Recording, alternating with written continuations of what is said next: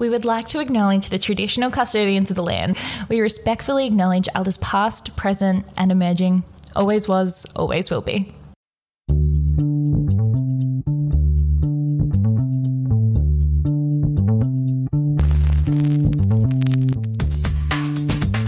Hi, and welcome to Wine with Meg and Mel. We're here to help beginners navigate the world of wine.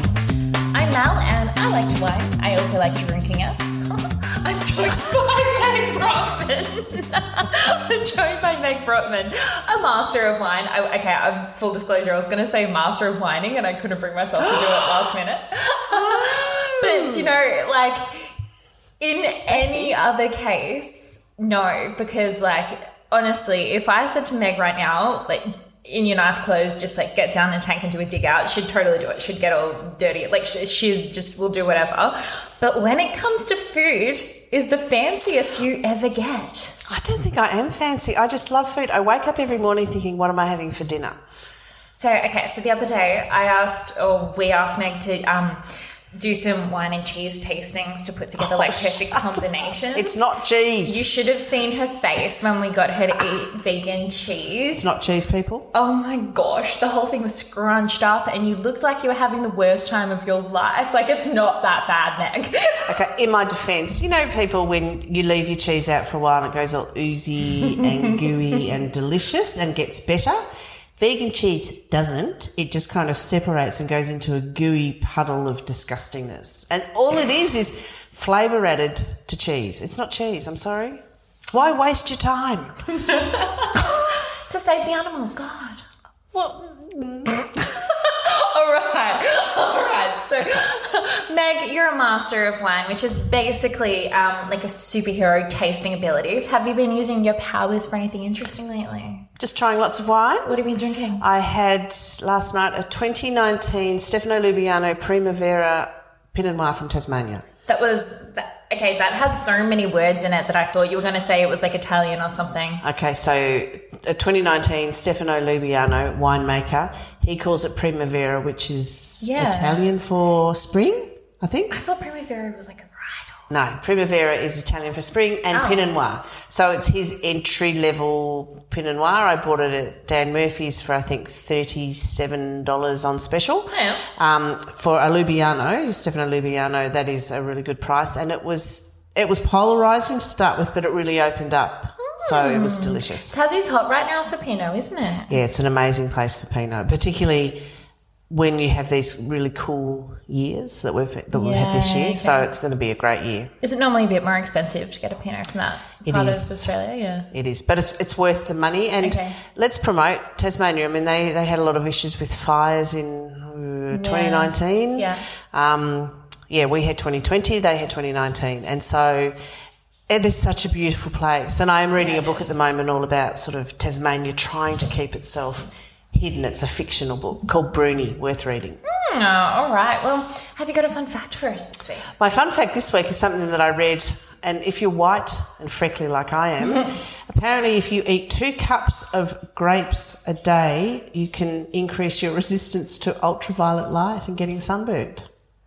Doesn't work for wine though. So while I found it interesting, I kind of felt a bit deflated thinking, Yeah. okay. That's exactly what just happened. so I was like, oh yeah, grapes. No, wine, no. So it doesn't work. But um, yeah, if you, but the problem with grapes, well, I guess they, they are only available in the summery months. But I thought that was quite interesting because one of the things that's in grapes is, you know, tannin and anthocyanin and colour and these things called phenols. Yeah. And grapes get sunburnt too. Yeah. So obviously there is something natural in there that kind of tries to prevent the sunburn. Just Wow. interesting fact. Not not something that you're going to base your life on, but you know, I don't take my wine in pill form. no. but you should eat your grapes. Oh, okay, I'll eat my grapes. Probably easier just to put the sunscreen on. Probably cheaper too. All right. So um, before we get into it this week, I do just want to do a shout out to Kirsten, who messaged us over the weekend. She listened to our podcast about Chardonnay to let us know that she went out over the weekend to buy Chardonnay for the first time in years because she thought she hated it.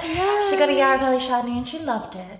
Well done. See, an broaden extra your horizons. in the world. I know, and there's so many different styles of Chardonnay. You start with the Yarra, start with the best, of course, um, but then you can move to Mornington and well, well, Margaret River. And New Zealand and even Hunter Valley, and then you can go overseas. It's it's a it's an international grape variety. It's grown Mm. everywhere in the world, so you'll never stop be, being able to drink Chardonnay. Oh, well, I love it. But this week we are talking about, obviously, we've discussed it is something close to your heart. Get ready, everyone. Meg is going to talk about food. Yay!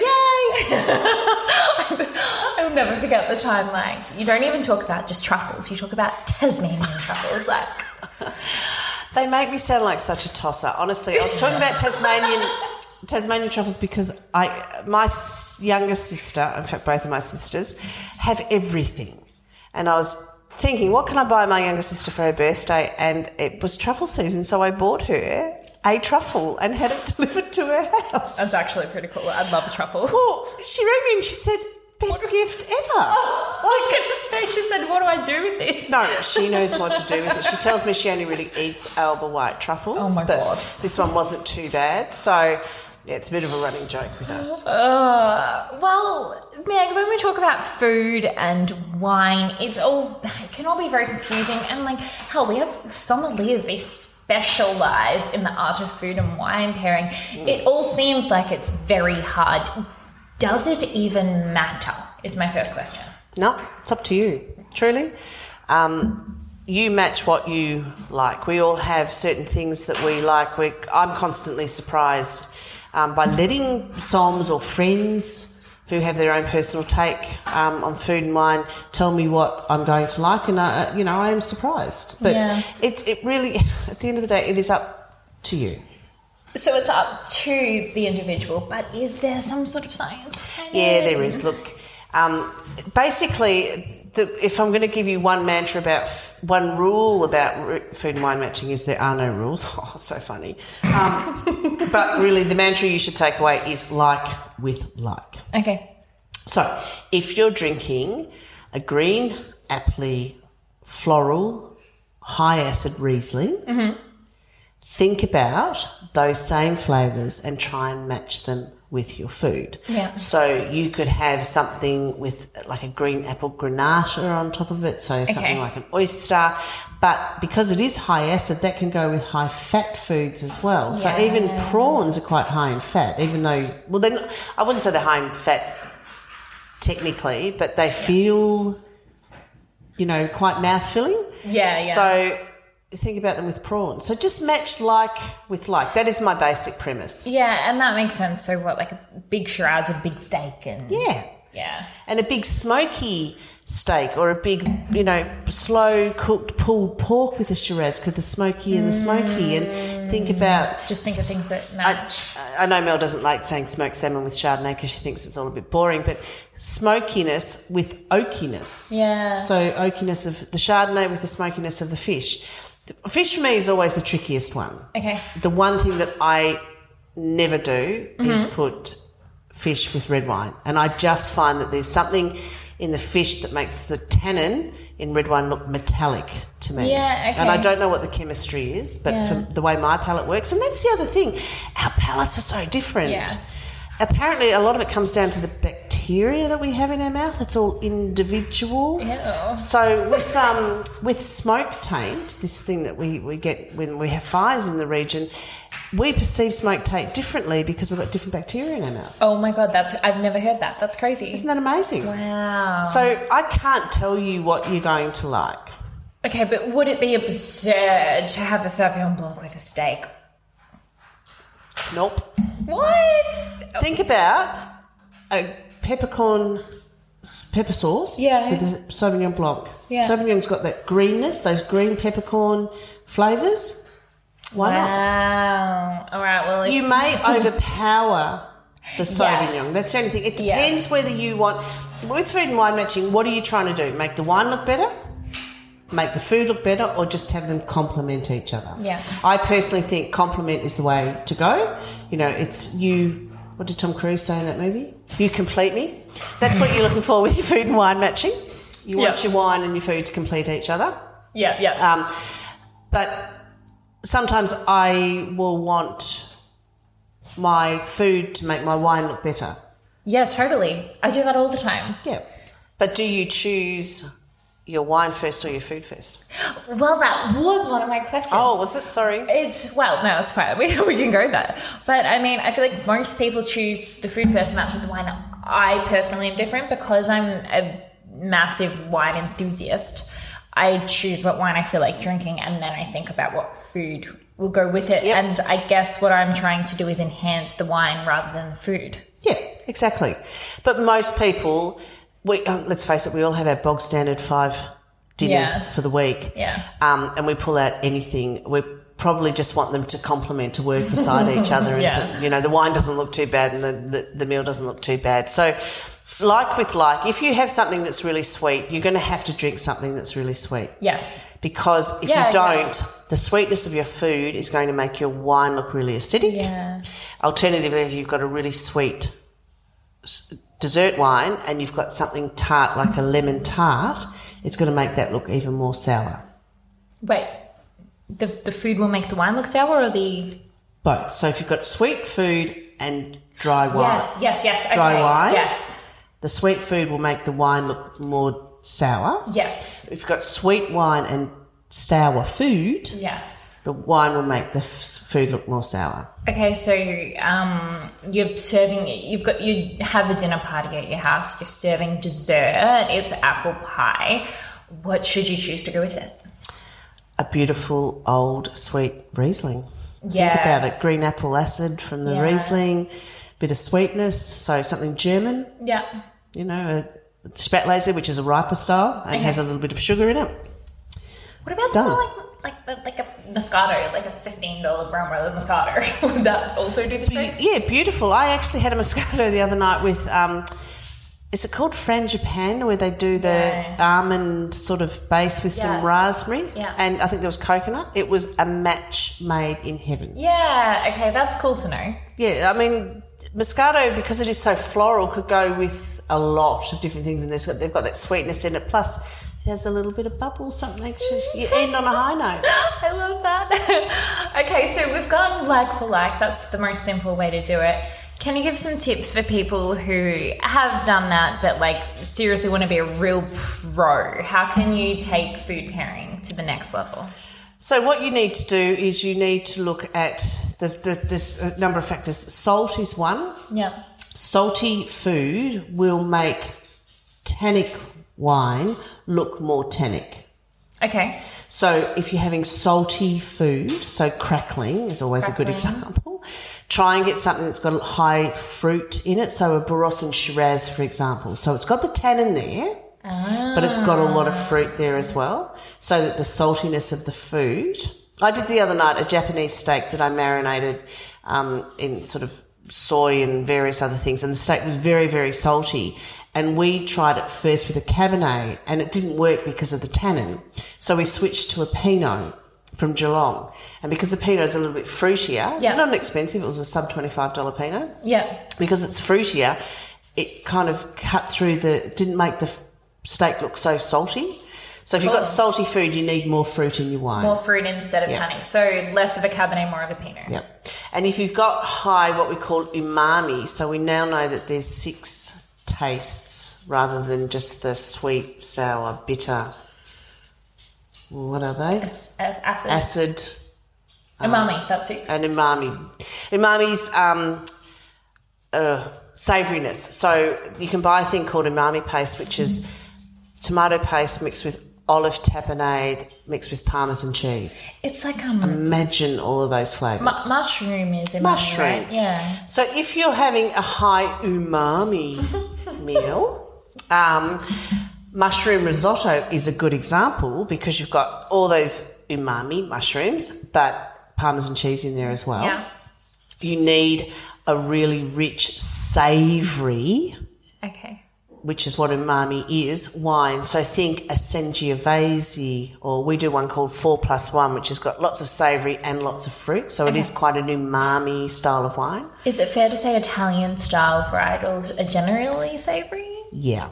Okay. And they also have the tannins to deal with fat, and they also have the acid to deal with fat as well. So mm. Italian varieties are very good with Italian food. You know, red sauce, as we call it, tomato, is really hard to match with. It's acidic. It sort of has that green tomatoey flavour. Yeah. So, but if you think about that with the Sangiovese or a Nebbiolo, they work quite well. Yeah, okay. Now, what I would love to know is what are some absolute no goes steer clear from this? Well, for me, white wine and well, Oh, fish, yes, and fish, and, fish and red wine. I see. I don't know. what about spicy food? That's quite hard to pair with. I had, uh, and it's in my, in my memory from years ago. I judge a wine show where we do the wine with food, and we had um, rosé class with a Thai red prawn, Thai red curry prawn salad. Yeah.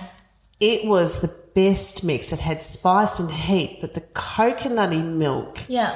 and all that spice in the red curry just blended so well with all that fruitiness that you have. Okay. And again, that fruit sweetness. You know how coconut milk, it's not sweet, but when you first taste it, it gives that hint of sweetness. Yes. And then you've got with Thai food, you've got that savouriness of the fish sauce. And so it, it was just an eye opening experience. So people say Gewürztraminer, which, you know, is supposed to translate as spicy. Anything that has a lot of flavour, I think, stands up well to spice. But not rich red tannic wines, right? Because that often I find a rich red wine will almost make spice taste hotter in my mouth. Absolutely, and Yeah. it does. We do with um, when we're training students, we do a thing where we get those really hot corn chips Oh. and put them with Chardonnay, sparkling, rosé, and red red wine. But we do Pinot Noir and Barossa and Shiraz. The Pinot Noir actually usually stands up. It's it's fun Yeah, to try if you want to do it with your really fun. mates. Yeah, yeah, know, It's yeah. the cost of a bag of Doritos, whatever the and brand. ten bottles of wine. Well, do it at a cellar door.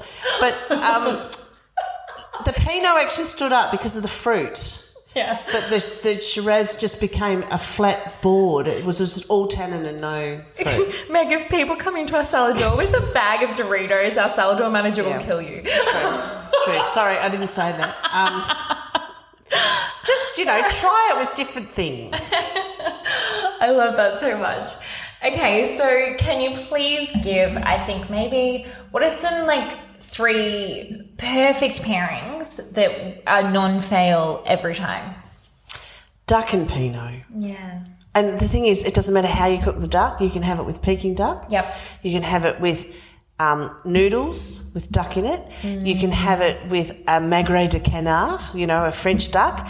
The thing that in France, when they have the duck, they often have a cherry sauce. You know, we, we know this famous duck à l'orange. Yes. Orange and Pinot, no, doesn't work. But think cherry sauces. Um, if you have, what's it called where they put it in the oil? What duck? The duck. Not magret. Oh my God. Anyway, br- brain stopped working, thinking too much about duck. But duck and Pinot is an absolute classic. Steak and Cabernet. Steak and Cabernet.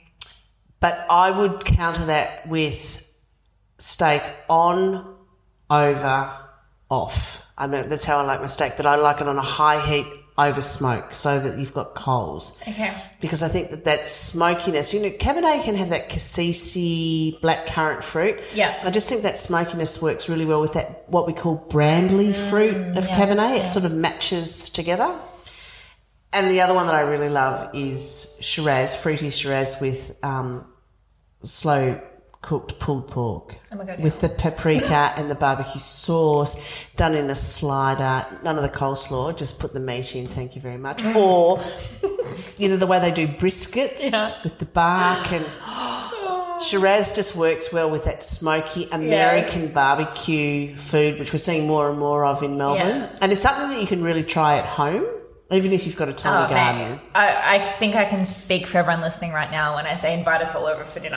My my husband has just built himself an Argentinian grill. We just spent I don't know how much having the actual wind up, wind down grill made. It was a COVID project. Doesn't surprise me at all. So every weekend is like, uh, what are we barbecuing? And the problem is, it's only over coal. It can't, can't be over briquettes or anything. It's proper coal that you know he, Yeah. ma- he makes himself, um, and it takes forever. So I always eat something before because I know that dinner's not going to be ready when he says it is No. because he's out there wheeling it up and wheeling it down, getting the perfect amount of smoke. Although the other night he did eggplant with the miso on top. you did not eat something vegetarian. Yes, I did, and I had it with Riesling. Oh my god, yum. It was so beautiful. Yeah. That umami miso with, and Riesling can really stand up because it's a pretty grunty wine, even Yeah. though it's very delicate. It was delicious. Awesome. And just so you know, your dog ate most of my steaks, so I ended up with a vegetarian eggplant. So I was babysitting my princess. I said that. We all said this. When you were babysitting my dog, my dog is going to eat better than anyone else this weekend. I went Yeah. vegetarian for Zoe. Oh. There you go. That's how much I love her. Your princess. All right. Well, look, that's everything we've got to say about Freedom Wine. But please send through questions or hell, just send us through what you like, what you're eating. We'd love to hear. Um, but before we finish off, I got a message today from someone who was listening to Talkback Radio. It's um a real cool sports Talkback Radio, apparently. Um, and apparently they there's like a wine guy that speaks on Thursday mornings, and he said today that if you have a glass of water for every glass of wine and eat an apple for every bottle you drink, you won't get hungover. Bollocks.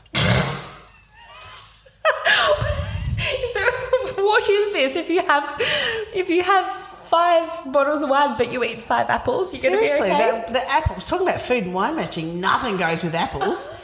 um, the thing that causes a hangover is aldehyde. That when your body breaks down alcohol in the liver, it forms a chemical called aldehyde, and it is toxic to your cells. oh. Um, Oh, you're selling it. I know. Everyone go home and drink wine.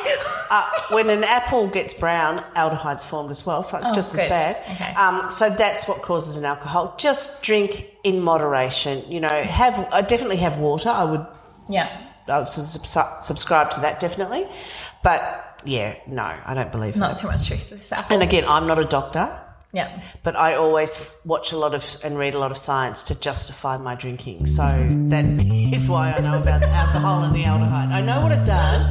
I just choose to ignore it. All right. Well, that's all we've got time for this week. Please send through your thoughts, your questions. We get to them all. Uh, but until next week, we hope you enjoy your next glass of wine. Enjoy!